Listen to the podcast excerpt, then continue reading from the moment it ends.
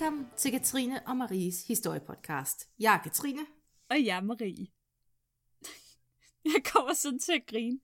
Altså for to sekunder siden, der sad du og simpelthen lød som den allermest ynkelige lille grædende stakkels pige, og så lige pludselig på to sekunder, så er du bare totalt tjekket. Ja! Yeah.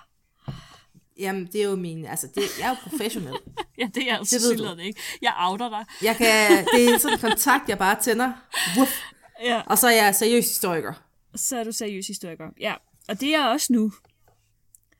Er du det? Jeg er totalt... Nej, jeg er seriøs arkeolog. det er ligesom lidt modsigende, synes jeg. Hov, hov, hov. Hov, hov, hov, hov. Hov, hov, hov, hov. Hvor våger jeg? Ja, hvad var det for en lille, en lille flabethed, der kom der? Jamen, altså, det klæder mig, når jeg er næsvis. Mm. Ja, nå. Øh, den, den her øh, uges øh, afsnit, hvad er det, det er for et afsnit, Katrine? Jamen, det her, det er jo vores valgfrie afsnit, som vores patrons har været med til at bestemme. Det er nemlig lige præcis det der. Ja, og de fik jo nogle valg.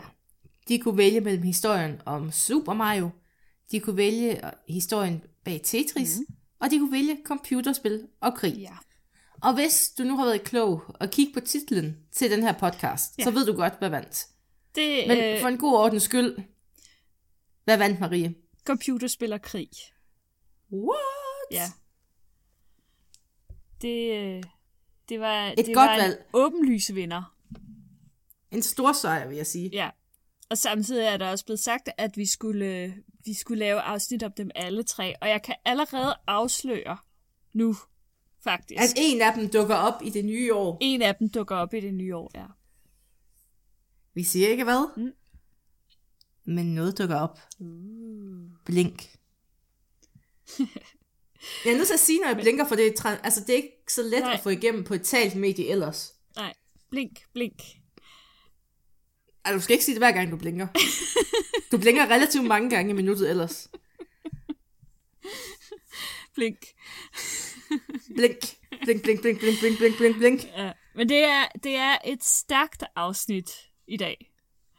Det er det. Ja, ja det bliver det er godt, det, det gør. Det, øh, og, øh, og ja, det... Øh, ja, det tror jeg lige, du klipper ud. Fordi nu tabte jeg tråden. Nej, det gør jeg ikke. Ej, uh. ved du Marie, så spørger jeg dig. Ja. Er du typen, der spiller mange computerspil? I- ikke mere, faktisk. Jeg var på et tidspunkt. Sådan hardcore gamer-type. Nej, det var jeg så ikke. Det var jeg aldrig. Men jeg har spillet ret meget Civilization. Det er jo praktisk talt også en form for historieundervisning. Det er jo det. Altså, jeg har jeg arbejder her... stærkt på at få det anerkendt. jeg, ved, jeg ved meget om historiens gang på baggrund af Civilization. Du har bare altid tænkt over, hvorfor er det Gandhi i virkeligheden ikke brugte atomvåben? Ja, han er, han, han er, altid han er en aggressiv type i det spil, altså. Ja, ved du forresten, hvorfor? Nej. Det, det er faktisk en lidt sjov historie. Jeg kan ikke huske, jeg tror, jeg kan ikke huske, om det er første eller anden udgave af spillet. Og der skal man jo forestille sig, at AI'en, altså den måde, den tænker på, det er indstillet til sådan en vis, et vist level af aggressivitet hos de forskellige spillere. Ja.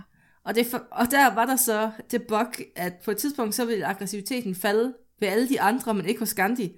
Så de vil faktisk ja. blive, ligge under ham, og så vil han være den mest aggressive, og det er derfor, han sender atomvåben afsted. Okay.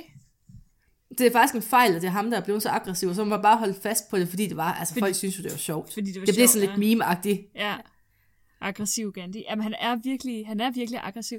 Men der er, der er også en del af de andre, som man, altså man ved bare også, at Montezuma, han, han går også bare i krig med dig. Ja, ja, altid. Ham, ham kan du ikke være venner med. Aldrig. Aldrig. Stol på den. Han er man skal sneaky, ikke han er. stole på de aztekere. Det skal man simpelthen ikke. Det var også det, spanierne de bare vidste. Ja, præcis. Præcis. Um, Don't trust. I det, I det hele taget er der meget få mennesker i det spil, som man sådan kan stole særlig meget på. Kun sig selv. Ja. Og atomvåben. Det er det eneste, man kan altså, stole jeg må, på. jeg må indrømme, at jeg oftest gik efter den kulturelle sejr og vandt den. Jeg blev hersker af min egen lille brændende bunke af skræmte undersøtter. Åh, oh, det er et fucking godt spil. Oh, Jeg elsker ja. Civilization. Det er også mega godt. Ja. Jeg var dog mere en Age of Empires kind of girl. Ja, det tror jeg aldrig, jeg har spillet, lidt- faktisk. Der var mere krig, Ja, og det tiltalte mig voldsomt. ja. Ja, Det er mange glade timer med Mm. Age of Empires. ja. Og så, og så er jeg jo også typen, der har spillet rigtig meget The Sims.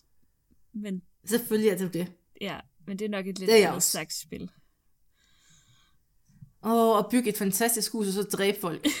Lok dem ned i poolen, og så fjerne poolstien. Og man kan slå simmer ihjel på de mest grufulde måder, altså. Ja, Sæt har ikke ild til dem. Eller bygge Åh. et rum rundt om dem uden dør. Mm. Hvor man jo så kunne bygge ens fjender for virkeligheden, Ja. og så sætte dem ind i det rum, Og og så bare se dem langsomt dø. Men altså, Ej.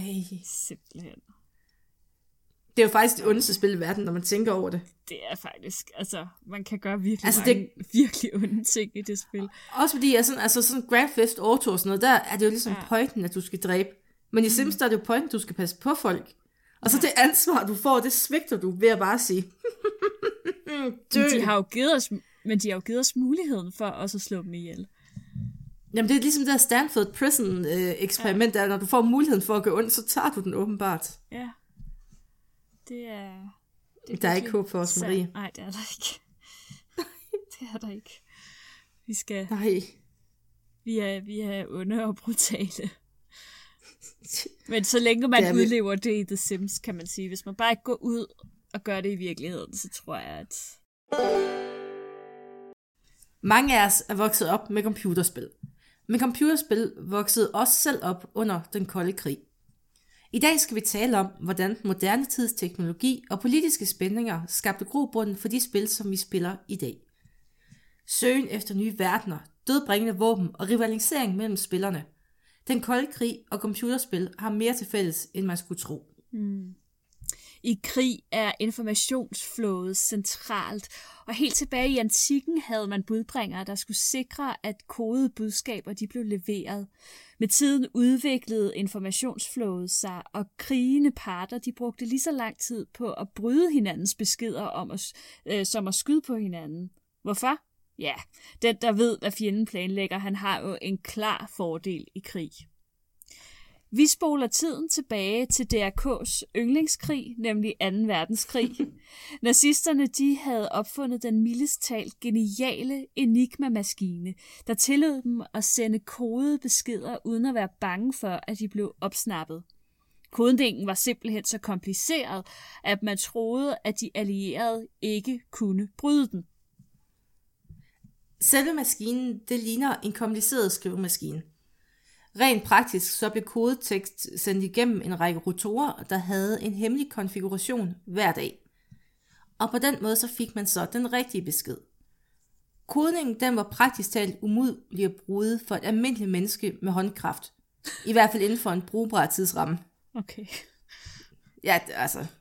Jeg mener, der er sådan fem tandhjul, det skal igennem og sådan noget. Det, det er ret voldsomt. Ja.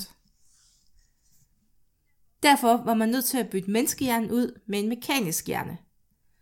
De polske kodebrydere kom langt i projektet med at løse Enigma-koden. Men meget af æren tilskrives den britiske Alan Turing og hans arbejde hos Bletchley Park, og det er sådan det britiske kodebrydningscenter under krigen. Mm, Turing og hans hold- Cumberbatch. Det er også der, ja, det er derfor, jeg har ham ind her i dag, Marie. Ja, tak for det. Jeg ved godt, du sidder med et lille billede, bare forestiller ham nu. Mm. Ej, alle de nydelyde. Turing og hans hold, de gjorde faktisk det umulige. De løste Enigma-koden. De byggede en avanceret maskine, en simpel udgave af en computer, som kunne bryde koden. Det her, det var uden tvivl en vigtig faktor i krigen, da de allierede på den her måde fik en kæmpe fordel i krigen mod nazisterne. 2. verdenskrig, den afsluttes som, altså som vi alle sammen godt ved, med atombomberne over Hiroshima og Nagasaki i 1945. Sammen med atombomben blev computeren det, som kom til at forme den moderne tid. Hmm. Efter 2. verdenskrig var overstået, så stod verden tilbage med kun to supermagter, USA og Sovjetunionen. Forholdet mellem de tidligere allierede, det var iskoldt, og fyldt med mistro, paranoia og frygt.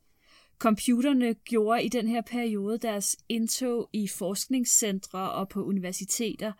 Regeringerne de ønskede at investere i teknologi for ikke at falde bagud.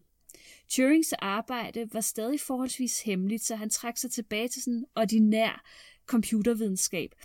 Det var ikke længere nazistiske koder, som skulle brydes. I stedet søgte han svar på spørgsmålet, som både filosofer og ingeniører spurgte sig selv om. Kan maskiner tænke? Turing vil besvare spørgsmålet pragmatisk. En maskine behøver ikke at tænke som et menneske. Den skal blot opføre sig som et.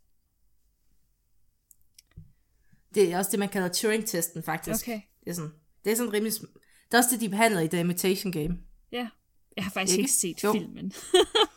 Det har jeg heller ikke, så derfor prøvede jeg sådan at lægge det over til dig, Ja. så du bare kan sige ja. ja, ja.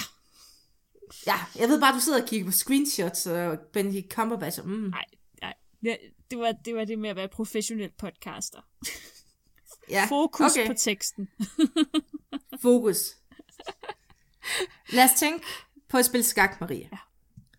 Det er et relativt simpelt spil. Der er 8 gange 8 felter.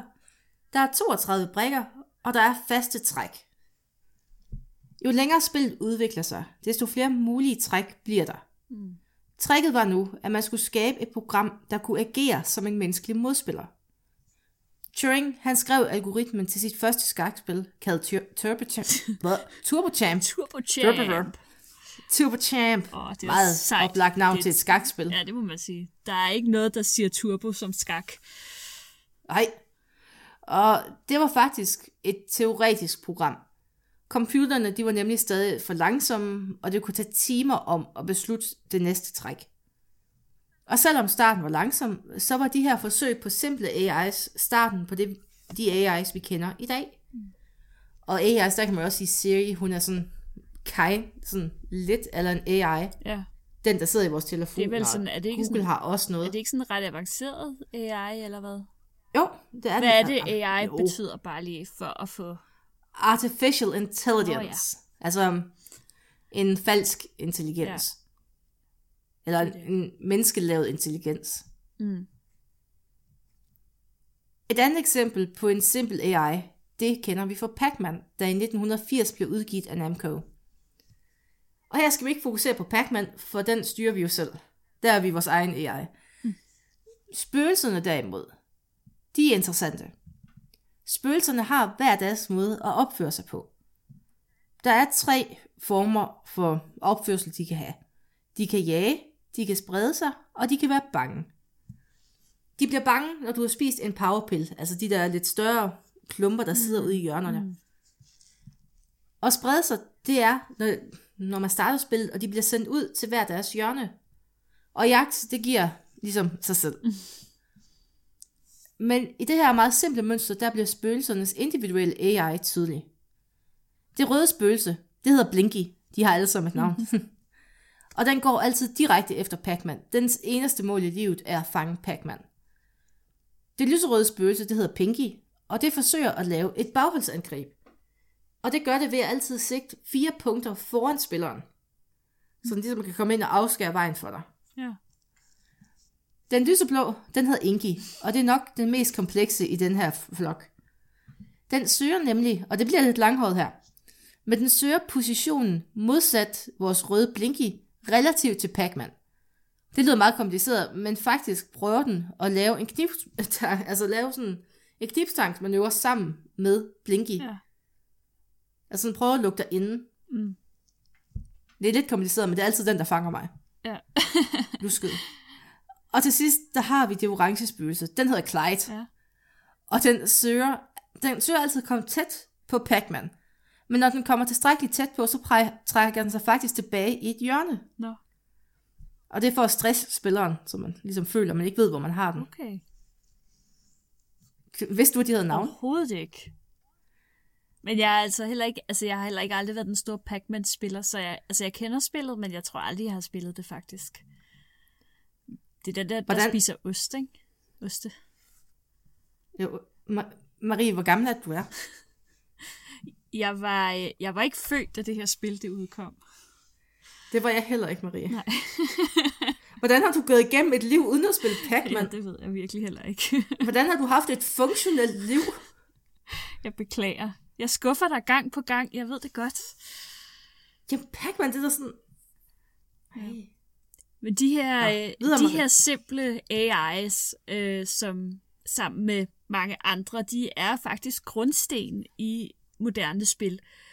Vores modstandere og medspillere, de skal have en måde, hvorpå de ligesom agerer og reagerer. AI'en elsker spil, hvor reglerne de er faste, som XCOM og Civilization, som vi talte om tidligere, hvor de ofte kan yde os almindelige dødelige mere end kamp til stregen. Vores bedste håb er at kunne udnytte AI'ens forudsigelige adfærd. En adaptiv AI er langt mere kompliceret at lave og kan have en række uønskede bivirkninger. Ting som sprog har indtil for ganske nylig været svært at efterligne. Og her øh, bliver der især tænkt på de gamle text-adventure-spil. Det kan godt være, at du lige bliver nødt til at, at øh, forklare det, at nu, nu skyder jeg bare fuldstændig med løs krudt her, men er det, er det sådan for eksempel, Skyd! for eksempel sådan noget som øh, den der, hvad var det nu, den hed, den der til Amiga 500, Manic Mansion, Manical Mansion, sådan noget, den stil. Jo, og Sorg og sådan noget, Ja. hvor at man simpelthen, altså, der var ikke nogen grafik. Nej. Der bliver skrevet, du kommer ind i en grotte. Så kan man skrive, søg i grotte. Okay, nej, okay, så er det ikke det samme. Altså, Altså, nej, Det var sådan så virkelig der er ingen grafik andet, end at man bare skriver på en tekst. ikke. Du, du skriver på en tekst, og så var det altid om, at man skulle ramme de rigtige ord. Ja. Fordi man havde kun sådan en rimelig lukket kreds af ting, man kunne. Okay. At man kunne søge, og man kunne slå, og man kunne sætte sammen. Ja. Men hvis man nu skrev, at jeg vil gerne øh, sætte det og det sammen, imens jeg taler med den og den, og spørger dem om, hvordan vejret er i dag, mm. så får du pænt at vide input error, okay. Fordi at det var ikke noget, den kunne forholde sig Nej. til. Det var ikke, altså, det var den ikke lavet til at forholde sig Nej. til, og så med nej, det var, det var helt enkelt. helt Ja. ja. enkelt.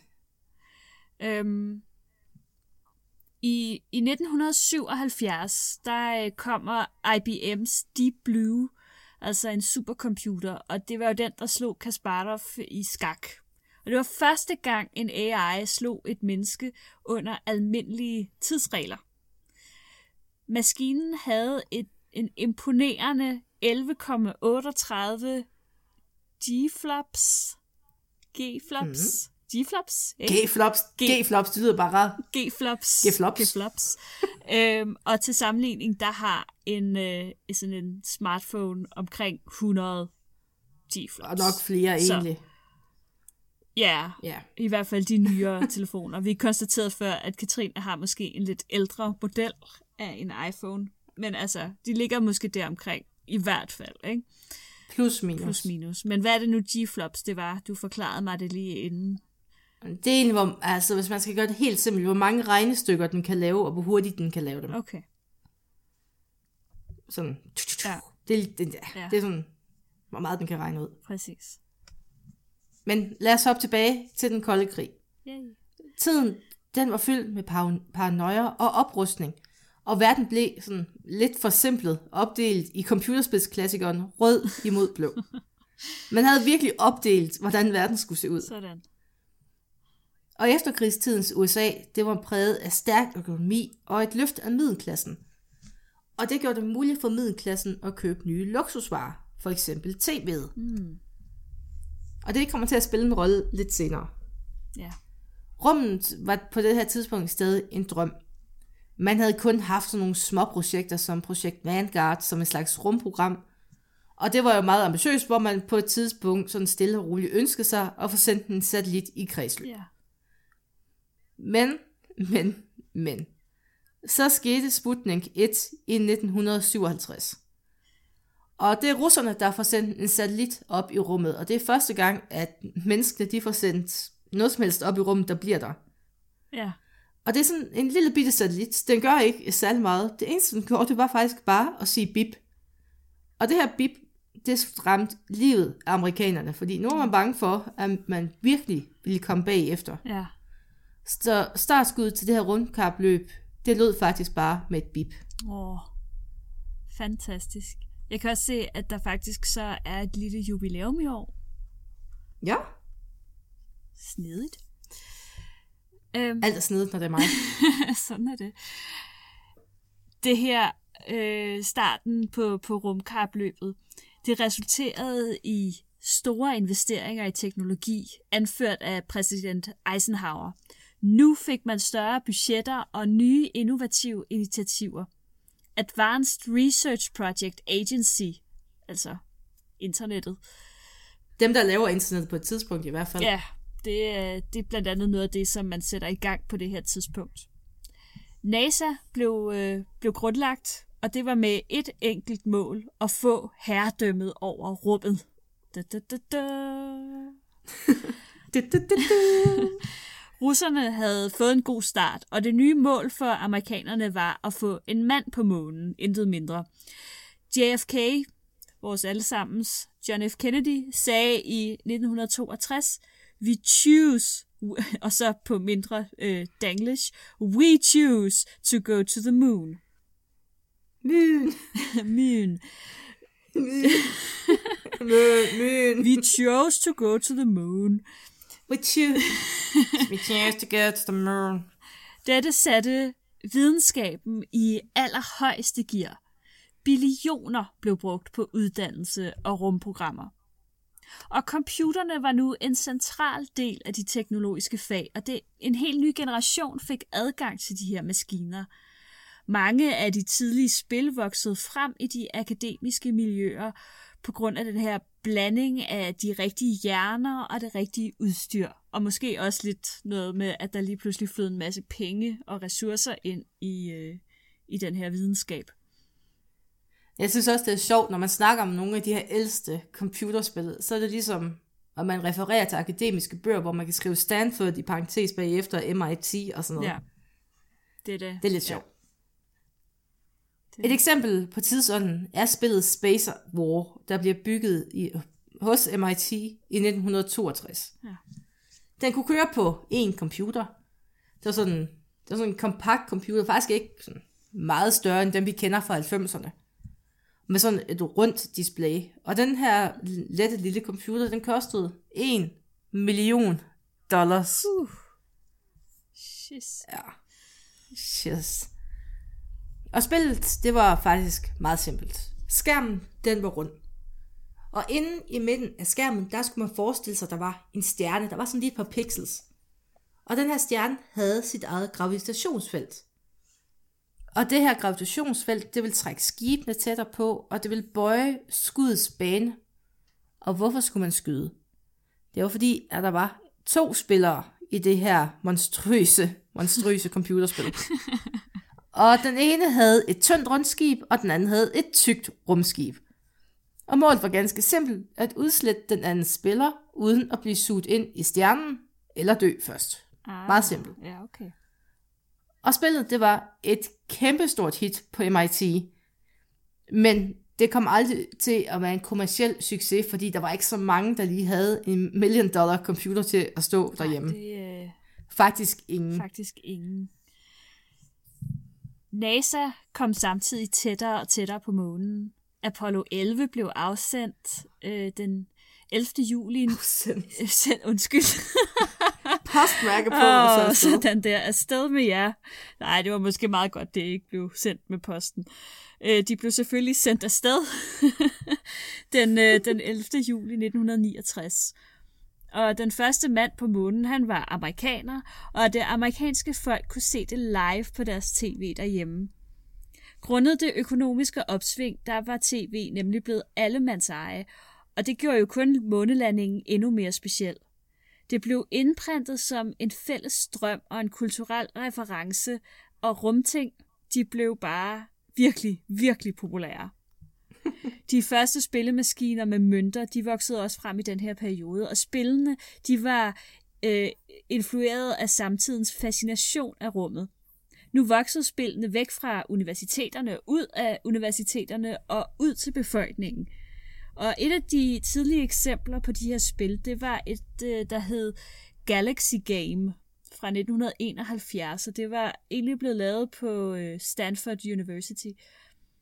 Det fungerede lidt ligesom Space War. Um, så, så jeg går ud fra sådan, ideen sådan set var det samme med to, der ligesom kæmper mod hinanden, og så skal man sådan set bare slå den ene ihjel, før de slår dig ihjel, agtigt.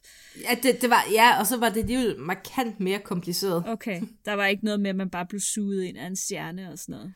Nej, altså jeg har prøvet sådan, altså man kan jo prøve sådan nogle udgaver af det, det var sådan, det, det var sådan lidt for kompliceret ja. til at være sjovt. Ja, og det var også, altså, men det her spil var også ekstremt populært alligevel, trods øh, sværhedsgraden. Ja. Øhm, og så, men der var kun én maskine, man kunne spille det på, eller én spillemaskine måske, man kunne spille det på. Eller Ja. ja. Så, så der var sådan Sådan et begrænset, kabinet. ja, der var sådan begrænset gennemslagskraft øh, for den også. En, øh, en anden, et andet eksempel, det var et spil, der hed Computer Space, som kom i 1971. Og det var faktisk det første masseproducerede spil. Men der var ikke rigtig nogen stor succes øh, alligevel. Øh, det var sådan en version af Space War. Det kunne spilles på omkring 1500 maskiner, men det var også igen alt for komplekst til at blive en, øh, en succes simpelthen. Fordi folk, de havde jo ikke prøvet det her med spillemaskiner Nej, nej, før.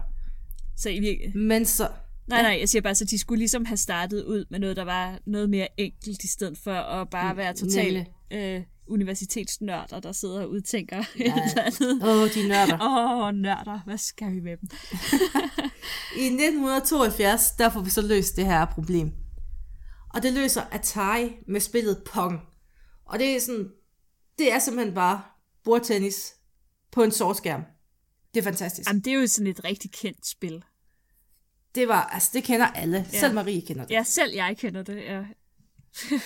Det er, sådan, det var vores målestok, det her. Præcis. Og det blev en kæmpe succes, blandt andet fordi det havde så stor altså tilgængelighed. Der var tre instruktioner, ja. og det lød sådan her.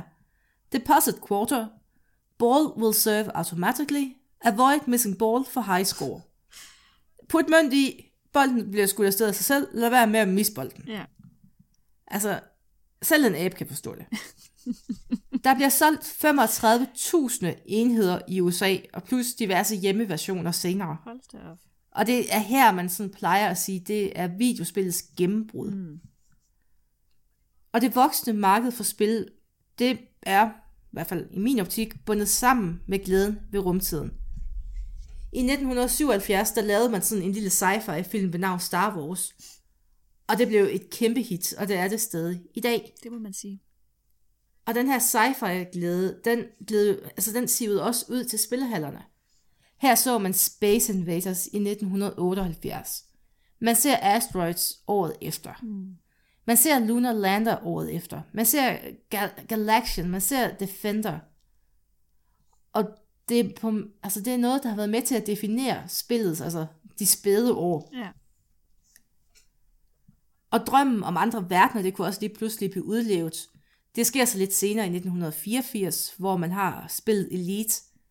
Og hvis man sidder og tænker i dag, mm, så kan du spille Elite Dangerous. Det er sådan nutidens opdatering. Mm-hmm. Og det var simpelthen, altså man tilbød jo folk total frihed. Det var bare dig, rummet og uendelige muligheder. Ja. Og det hænger jo også lidt sammen med en anden drøm, der afspejler samtiden. Man, en drøm, der opstår, fordi man står sådan lidt, nu har vi sendt en mand til månen, og hernede på jorden, der er vi sådan lidt bange for, ja, kommunister mm. og atomkrig. Mm. Hvor der ikke kommunister og atomkrig op i rummet. På Mars. Ja, det var også i den her periode, hvor sådan noget som Jetsons, det bliver en ting. Så man drømte jo om at skabe et liv væk fra jorden, og hvor man kunne komme væk fra de fejl, man havde begået. Få en ny start. Nemlig, altså nu er man lige kommet væk fra 2. verdenskrig. Ja. Og der har man jo også set, hvor nederen folk kunne være. Mm. Så måske var det en god idé bare sådan at phew, flyve væk. Ja. Og det lokker vi jo også stadig med i dag i spillene med Mass Effect og Halo Civilization. Ja, Der er en, sådan en af de nyere versioner, hvor du kan komme ud i rummet. det har jeg også spillet. Det er også ret sjovt. Og der er No Man's Sky, og der er Call of Duty, før de gik tilbage til 2. verdenskrig. Mm. Så drømmen om rummet lever også Det i dag i spillene. Helt sikkert, ja.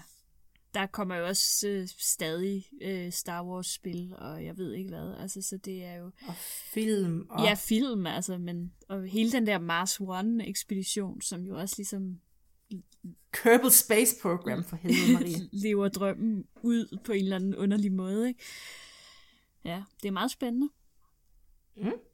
Vi har, øh, vi har også snakket om, om det før øh, i en, en tidligere episode, øh, men atombomben var jo revolutionerende. Aldrig før Mhm. har øh, mennesket haft muligheden for at styre kræfter, der var stærke nok til at ødelægge hele verden. Og den her destruktive kraft, den definerede og formede den kolde krig. De første våben, der var designet til at blive kastet ned fra... Øh, det var de første våben, der var designet til at blive kastet ned fra fly. Var det virkelig det? Nej, de første våben var designet til at blive kastet ned fra fly, altså de første atomvåben. Jeg prøver lige at sige det en gang til, ikke? I det mindste er du pæn. De første våben var designet til at blive kastet ned fra fly. For eksempel var det Enola Gay i 1945, der kastede bomben over Hiroshima. I 1949, der skaber russerne deres første atombombe, og så er våbenkapløbet i gang. Det var mere end et lille bip, der satte den i gang måske. Det var et lille bum. Et lille bum. I den forbindelse, der kommer der jo så også, øh, skal man sige, det, det er jo så noget senere selvfølgelig, at, øh, Ja, en reaktion, en men det er bare et reaktion, men- fantastisk spil, ja, hvis man går altså, op i der det. kommer et spil, der hedder Nuclear War. Det kommer så først i 1989, men altså, der er, der er vi jo stadig i den her øh, øst-vest og kold krigs øh, tilstand. Øh, det er et spil, der kommer til Amiga. Og her, der har du dit eget bombefly og skal kaste atombomber, simpelthen. Det er underholdning for hele familien. Det er enormt politisk ukorrekt på så mange måder. I 1984... Der skal noget til, før du siger det. ja. I, i uh, 1984, der ser vi faktisk også de første seriøse flysimulatorer. Det afspejlede den øgede interesse for luftrummet, men også frygten for russernes fly. M- MiG 31, Mik. MiG 31, Bare sig, bare sig Mikeren. Migaren. Er det, det, er et, det er et bombefly? Nej, det er et kampfly. Det er et kampfly. Er det et russisk kampfly? Ja, Okay. Det- Så, vi, det så, var- vi, så alle, alle med. nemlig. Yes. Øhm, det her kampfly, det gjorde øh, Vesten meget nervøs i slutningen af 1970'erne, fordi det var et, et nyt superfly. Eller Det Ja, fordi man at måske, det, kunne det jo, var. det kunne jo flyve dobbelt super, supersonisk og alt muligt, troede Hold man jo. fast. Der, der, Så man var sådan lidt bange. Ja. Øhm, og i den forbindelse så kom også filmen Firefox i 1982, plus et spil øh, der, af samme navn, som ligesom også var i den her historie om superkampfly og så videre. Der er også øh, Top Gun i, i, i 80'erne og Afterburner. Highway to the danger zone. Danger zone. Yes. Marie, har du set Top Gun? Nej, det har jeg ikke. Du ved godt, Katrine, at det Har du er... aldrig nogensinde tændt for TV2? Jeg har øh, set meget, meget få film. Den er herregod, og Tom Cruise er sådan relativt lækker i den film. Ej. Jo. Jo, han er så. Jo. Har du set den? Nej, jeg har ikke set den. Fuck, jeg troede lige, du sad sådan, mm, mm. Nej, nej, nej. Jeg, har, jeg, jeg tror ikke, jeg har set den. Er det den, hvor Nicole Kidman også er med? Nej. Nej, nej. Det er en anden en, så. Du ved godt, jeg er nødt til at sende dig en eller anden kulturgulag for at omskole dig. Jamen, jeg kan godt se det. Jeg kan godt se det. Det er ikke så godt. Nej, det er det faktisk ikke. Den største frygt, den var dog for missilerne. Og det var de interkontinent... Altså dem... hvad, hvad, jeg, jeg tager fuldstændig tråden. De, ICBM, altså interkontinentale ballistiske missiler. yes. Og de kunne affyres hurtigt og ramme overalt. Og altså det der med, at de kan flyve mellem kontinenter. Det ligger lidt i navnet, men... Ja. Og her, der var russerne faktisk også først. Mm. Og de rammer faktisk allerede deres første i 1970 med Samoya-missilerne. Mm. Og missilerne, de var jo egentlig en dejlig bieffekt af rumprogrammet, fordi man brugte jo egentlig bare mange af de samme teknologier. I stedet for at sende det direkte op, så sendte man det op i en vinkel. så rammer man et sted på jorden. Ja. Meget smart. Det må man sige. USA de designede så hurtigt bagefter et svar. Det var SM-46 Atlas-raketterne. Ja. Og nu sigtede man simpelthen bare efter at kunne udslette hinanden. Sådan, lynhurtigt. Og det er her, vi begynder at se MAD, altså Mutually Assured Destru- Destruction. Altså, man sikrer, at hvis den ene bliver ødelagt, så bliver den anden også ødelagt. Ja. Så øh, det er ligesom der, hvor Ja. det er faktisk lidt der, hvor alting begynder at gå galt, ikke? Fordi det er jo egentlig en rigtig dårlig Jo. strategi. Jo, fordi altså før, der kunne man sige, at man kan jo nå at skyde et fly ned. Ja. Det er meget let, altså det er relativt let. Ja. Men sådan et, en raket, der kommer flyvende, det er en helt anden sag. Det er jo også derfor, man er bange for, at nordkoreanerne får et. Hmm. Fordi at selvom vi i dag er kommet langt, så er man stadig ikke 100% på, at man kan skyde sådan en raket ned. Nej. Hmm. Fun fact. Spændende. Ja. Det her, det gør så computerne centrale i forsvaret endnu en gang. Man brugte computerne til at beregne de her raketruter. Før computerens tid, når man skulle beregne sådan nedslag af raketter og mortergranater, så havde man et helvedes stort tavlenetværk.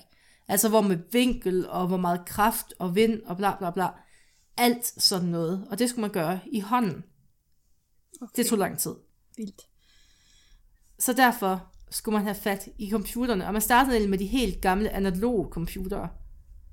Og man kunne lave simula- altså man kunne simulere de her raketruter. Og i den forbindelse, så gjorde de, som de altid gør på de amerikanske universiteter på det her tidspunkt, man begynder at lave spil. Og her får man så lavet det, det lidt sjove spil, Tennis for Two. Og det bliver bygget på de her de samme computere, der var beregnet til at sådan måle nedfald, og det sker faktisk allerede i 58. Og de her gamle computere, de her analoge computere, dem havde man tilbage fra tiden, hvor at man sådan regnede mortergranater, mm-hmm og sådan troede, man kunne bruge det til det. Okay. Og det er sådan, Tennis for 20, det er sådan en slags tidlig udgave af Pong. Det er et spil med det første dra- grafiske display, og det bliver bygget som en attraktion hos Brookhaven. Ja. Og det var for at vise, hvad man nu kunne med den her nye, nye, nye computerteknologi, man havde. Og man prøvede jo også at vise den rare side af computerne, der kunne bruges til at beregne død og ødelæggelse. Det, det er sådan en lille smule ligesom øh, øh, det, vi snakkede om i vores afsnit om atombomberne, hvor man jo også ligesom prøver at vise, at jamen, atombomberne er vores ven. Man prøvede at gå Operation Plowshare på dem. Ja, præcis. Jeg skal ikke være bange for atombomben. Atombomben er vores ven. Og under hele den kolde krig, der vokser atomarsenalet. Det samlede atomarsenal, fordi på et tidspunkt så begynder USA så også at udfase nogle af deres våben, men russerne de bliver bare ved med at bygge. Mm. Så samlet set, der vokser det under hele den kolde krig, og det virkede jo sådan mere og mere sandsynligt, at det ville blive brugt. Og det afspejler sig for delen også i spillene. Atari, de bygger spillet Missile Command i 1980. Og det bygger på den her frygt for atomvåben. Målet er egentlig ganske simpelt. Man skal beskytte seks byer imod alt ødelæggende raketter fra luften. Spillet det fokuserer på forsvar frem for angreb, og det afspejler også tidens nye fokus på de her missiler. Og det er også sådan lidt et afbræk for at ødelægge fjenden, hen imod målet, at man skal redde sig selv. Og det ligger også lidt i tråd med Strategic Defense Initi- Initiative, altså Star Wars-programmet. Og her vil man så prøve at annullere MAT. Altså, Og man spørger, hvordan det? Det er fordi, at det her Star Wars-program, det var jo egentlig, at man ville bygge en mur imod de her missiler i USA. Så det vil sige, at hvis USA skød missiler afsted mod Rusland for at ødelægge det, så ville russerne ikke kunne skyde tilbage, fordi de missiler ville blive skudt ned. Og på den måde ville man jo så lige pludselig få en kæmpe, kæmpe trumf på hånden. mm, Det blev så heldigvis aldrig en realitet, og russerne de var også herre bange for det. okay. Altså. Ja. Hmm. Ej, du, altså jeg tager dig til skolen nu i underlig koldkrigs. Det, er- det er fedt. Ja, jeg skal have sådan en lille kort også, hvor jeg kan stå og pege. Ja. Ja. Ja. I Missile Command så er det så som en lille sidenote ikke muligt at overleve. Lige meget hvor god man er. Nej. Man dør på et tidspunkt, og det, Okay. altså, det er jo lidt ligesom en ægte atomkrig. Det er så... Det er meget deprimerende. Det er virkelig sådan en, en, en optimisme omkring fremtiden, det må man sige. Ja, Ja, det er virkelig. Altså i, øhm, i 1962, der øh, har vi jo Kuba-krisen, og det er det her tidspunkt, hvor vi kommer virkelig tæt på en ægte krig. Det her, den her, det her problem, øh, det blev så løst ved hjælp af øh, diplomati. Di- diplomati. det, det går virkelig godt. vi kan ikke tale i dag. jeg ved ikke, jeg har ikke engang drukket. jeg kan ikke, jeg kan ikke skyde skylden på rødvin. Blame the alcohol. Øhm, ja, men altså det, at vi ikke gik i krig, det, det, det var fordi, at problemet blev løst ved hjælp af diplomati. Men det belyste også et problem. Russerne de ville have fået muligheden for at kunne slå først og måske paralysere USA. Og derfor begyndte man at fokusere på at kunne slå igen lige meget hvad. Svaret det var atomudbåde. Og de her atomubåde, de kunne lure lige under overfladen og så sende dødelige missiler afsted. Ordren den var klar. Bliver vi ramt først, så udsletter I fjenden. I uh, Red Storm Rising til Amiga fra 1988, uh, der, uh, der er det- det her konceptet, og uh, det er også et ret godt eksempel på den, uh, hvad skal man kalde Måde det? at tænke på. Ja, måde at tænke Altså, på, men også den strømning, Bliver vi som ramt der først, var så det dør I som tidspunkt. nummer to. Altså, Ja, ja. ja. Ja. Øh, så var der et spil, der hed Raid Over Moscow, øh, som blev lavet til Commodore 64. ja. Der var også øh, Balance of Power, som var til Amiga. Og de behandler sådan set begge to det politiske spil mellem to supermagter, eller brinkmanship, hvor man er villig til at gå lige til kanten for at tvinge modstanderen til indrømmelser, eller til at trække sig. Succesen af den taktik, det kræver to rationelle aktører. Men hvad hvis en af aktørerne ikke handler rationelt? Vi har berørt det her i et tidligere afsnit, øh, men i 1984 der var der faktisk en falsk alarm i det russiske meldesystem, som indikerede, at USA havde sendt et, øh, et atommissil afsted. Heldigvis så reagerede den russiske general ikke med vold, men med at afvente. Og det betød altså faktisk, at, at han, ham ene, ene mand, han afgjorde faktisk, øh, ja, skal vi bare sige verdens skæbne, eller i hvert fald den vestlige verdens øh, skæbne. ja. Alt det her med, med fejlmeldingen og øh, den her heldige, eller helteagtige mand, øh, det blev først offentligt kendt i 1990'erne. Men i 1983, der behandler filmen War Games faktisk selv samme problematik. Der blev, der blev udgivet et spil til Commodore 64 med øh, det samme navn, altså War Games, hvor man sad med netop det her dilemma, som den russiske general sad med. Og det er vel egentlig også et meget sådan, hvad skal man sige, oplagt dilemma, når man nu har de her Ja. systemer. Selvfølgelig skal man ikke stole 100% på teknologien. Hvad nu hvis det gik galt? Hvad nu Ja. hvis, ja. Vi kender heldigvis ikke særlig meget til effekten af atomvåben i praksis. Ja, vi har selvfølgelig lavet et par tusind prøvesprængninger, og det har givet os et ret godt hint. Men hvad med ting som samfundsstrukturen og andre ting, som man ikke kan prøve i en eller anden gudsforladt ørken eller på en tropeø? Hmm. Hvordan vil livet se ud efter genopbygningen? Her trækker vi så Fallout-kulturen ind. Og Fallout-kulturen, det er faktisk ikke engang noget med spil at gøre. Okay. I 50'erne og 70'erne, der begynder man at fokusere meget på civil defense bevægelsen i USA. Altså hvordan man skal kan beskytte sig selv, og hvordan man skal gøre sig klar til livet efter atombomben. Ja. Meget simpelt. Mm.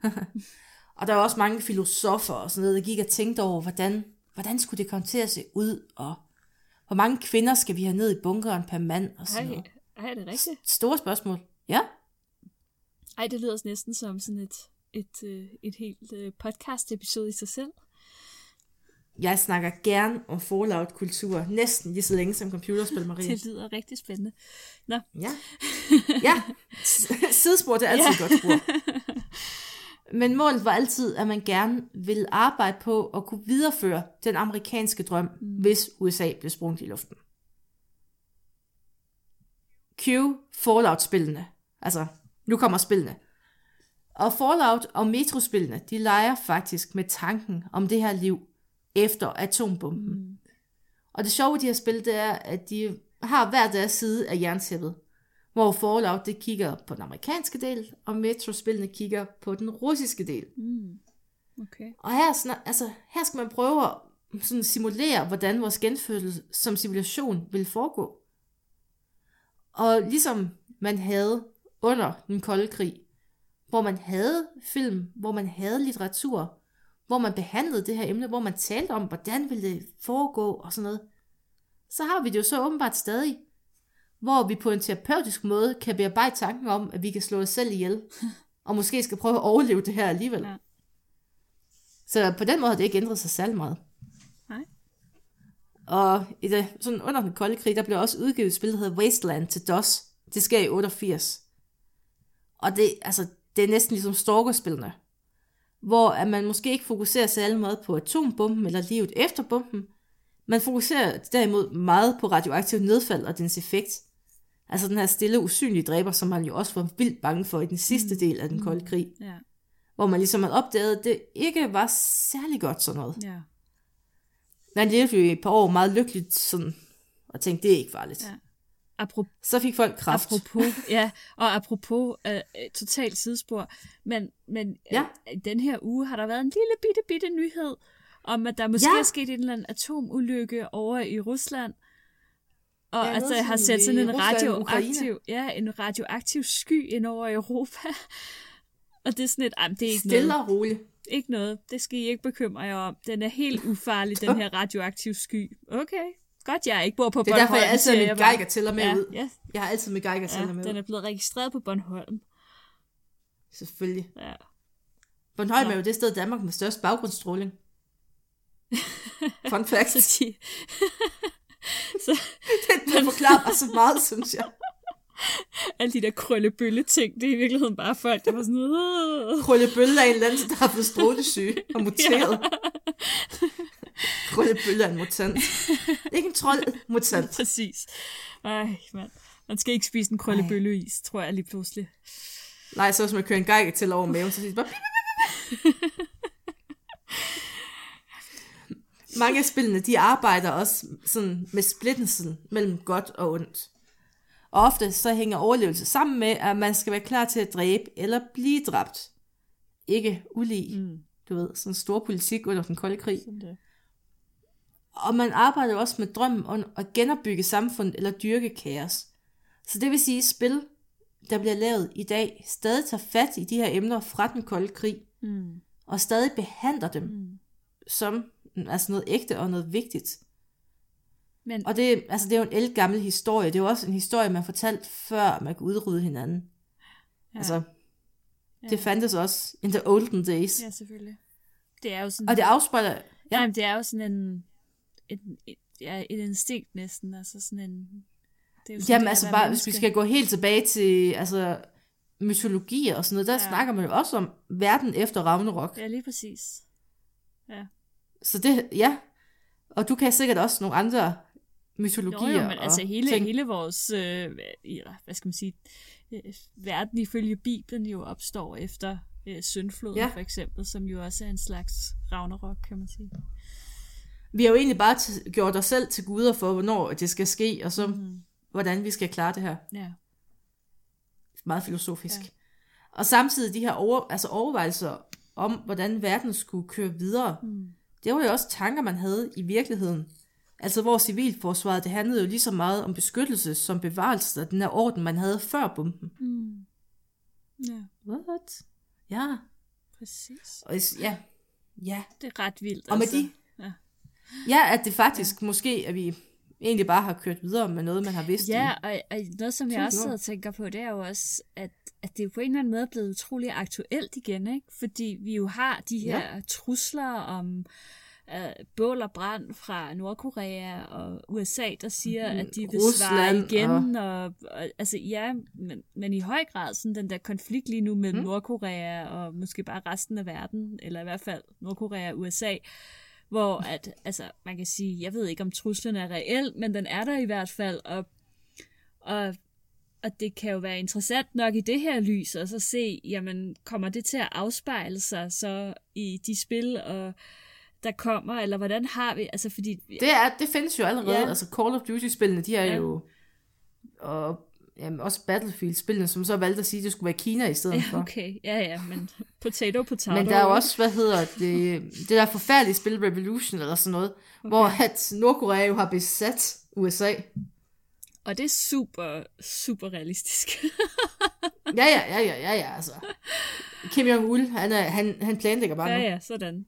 Ja, ej, men det er, det er da, det er da rigtig spændende også i forhold til, kan man sige, hvordan at, at den, hvad skal man sige, den tankegang, som der er i samfundet generelt, men også den frygt, som er i samfundet, mm. går ind og påvirker Jamen siden den måde, man... 2011, der har vi delt med også skudt mange terrorister Ja, i computerspil. ja, ja, lige præcis.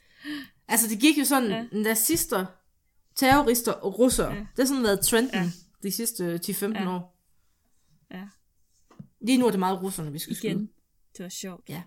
Den evige Ej, trussel. øh, jeg vil lige sige, ej, jeg vil lige sige, tyskerne har fået en, nazisterne har fået en renaissance, apropos hvad der sker for eksempel i USA, med Ja, og det... folk, der strækker armen lidt mere, end de skulle. Ja, og hele det der white supremacy ting, og, øh, og, og i, i, Og de blev jo mega såret over, at der skal skydes nazister. ej, Der findes altså oprigtige artikler om, at de føler, at det krænker dem, at der skal skydes nazister i spil. ja, buhu. Buh, fucking buh. De skal bare tage en tudkiks. Ja. Ja. Skal vi sige, det var det for i dag, Maria? Det var... øh, Det et her, rigtig, det var vores fantastiske, valgfrie Ja, afsnit. et rigtig spændende Det blev langt, det blev godt, og det blev nørdet. Det gjorde det. Det var smukt.